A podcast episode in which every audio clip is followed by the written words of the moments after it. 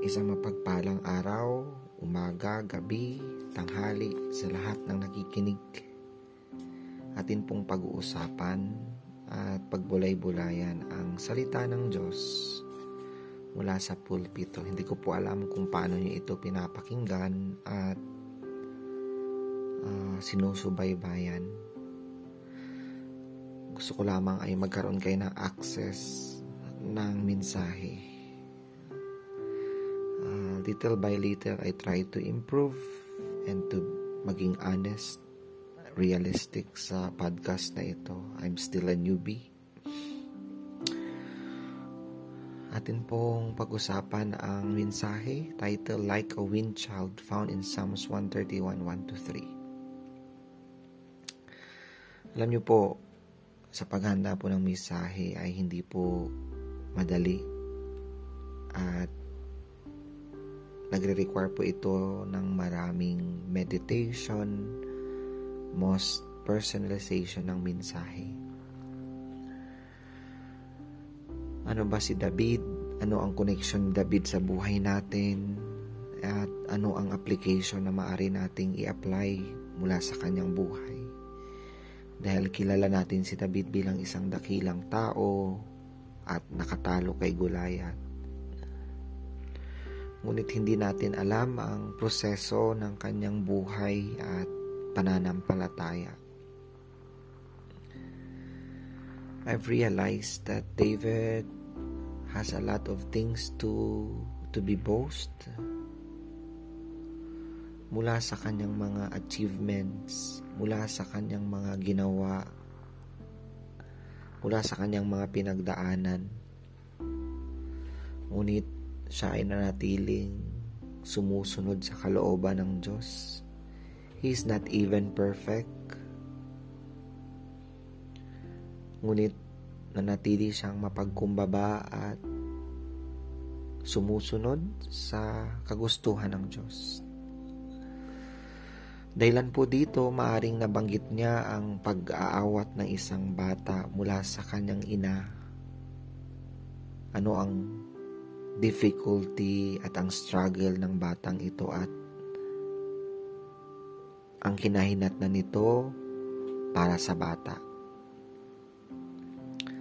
Most likely, brothers and sisters, because we are born in a world and a culture ng being self-centered people Of course, inuuna natin ang ating sarili higit sa lahat. We are motivated sa mga bagay na gusto natin at mga plano natin.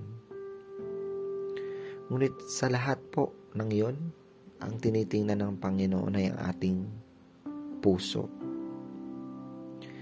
Maring sinasabi ng ating bibig ay kaiba sa kung ano yung lalaman ng ating mga puso.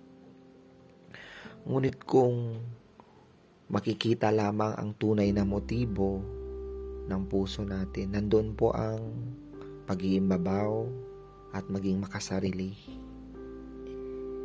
At dahilan dito, nakikita natin yung mga bagay sa paligid natin. That's why we easily judge people and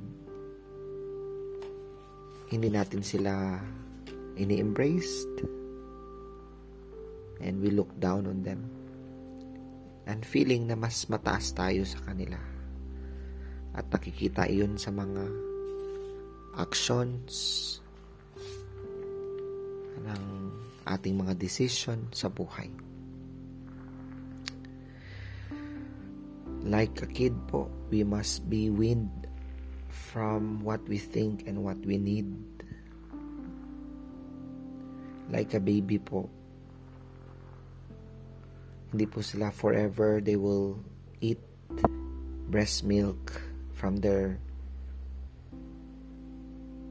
mom o mag-rely sa magulang. They need to be challenged to eat solid food and be matured to stand alone. Ngunit, hindi po tayo makaiwas sa ganitong bagay sa buhay natin. We lagi pong inuuna natin yung sarili natin. We have pride. And hindi ito ang kalooban ng Diyos para sa buhay natin. Our only pride must be God and Christ alone. Pride ng isang anak ng Diyos within the gospel. At hindi ang pride ng arrogance, pagiging makasarili at mapagmataas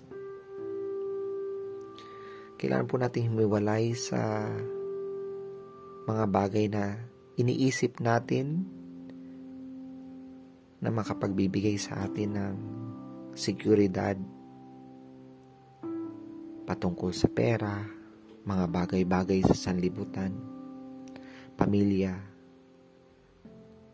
We are just merely building a tower, another tower of Babel of our own. Ngunit it will end bilang failure at hindi mananagumpay.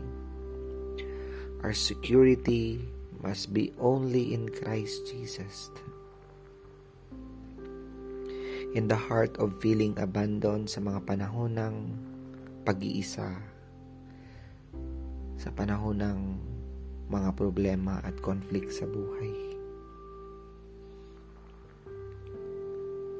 David was rejected, a nobody person.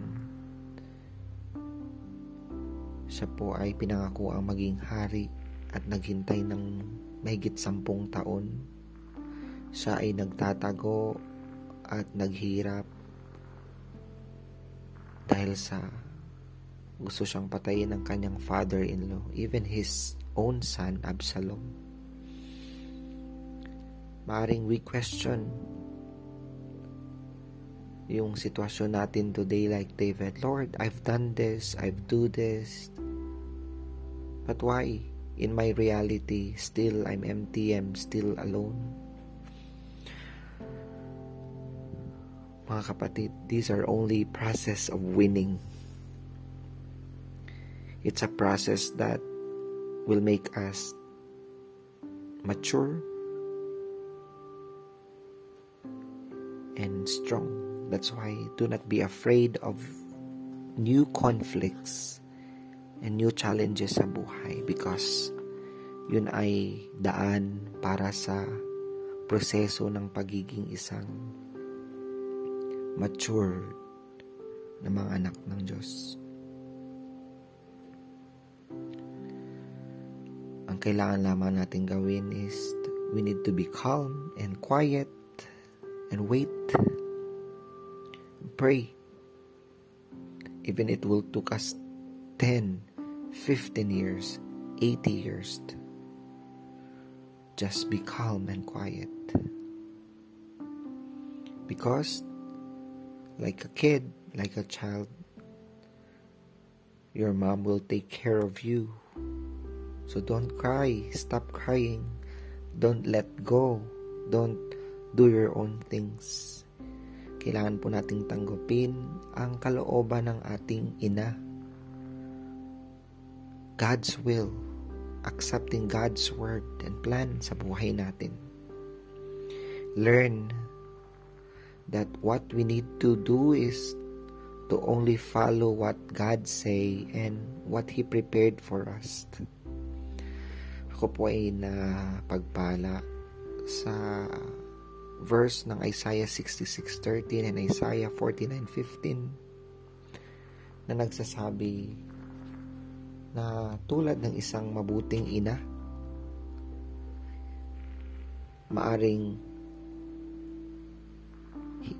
hindi niya kakalimutan ang sarili niyang anak. God will never forget us. And He will comfort us. He will give us compassion and care. Sa huli po, I have really high hopes and I'm so blessed to to meditate on this verse found in Jeremiah 29 verse 11. It says, For I know the plans I have for you, declares the Lord, plans to prosper you and not to harm you, plans to give you hope and a future. Mga kapatid, God wants to meet us in our future. All we need to do is put our hopes in Him, not hope so. 100% trusting. Do not worry.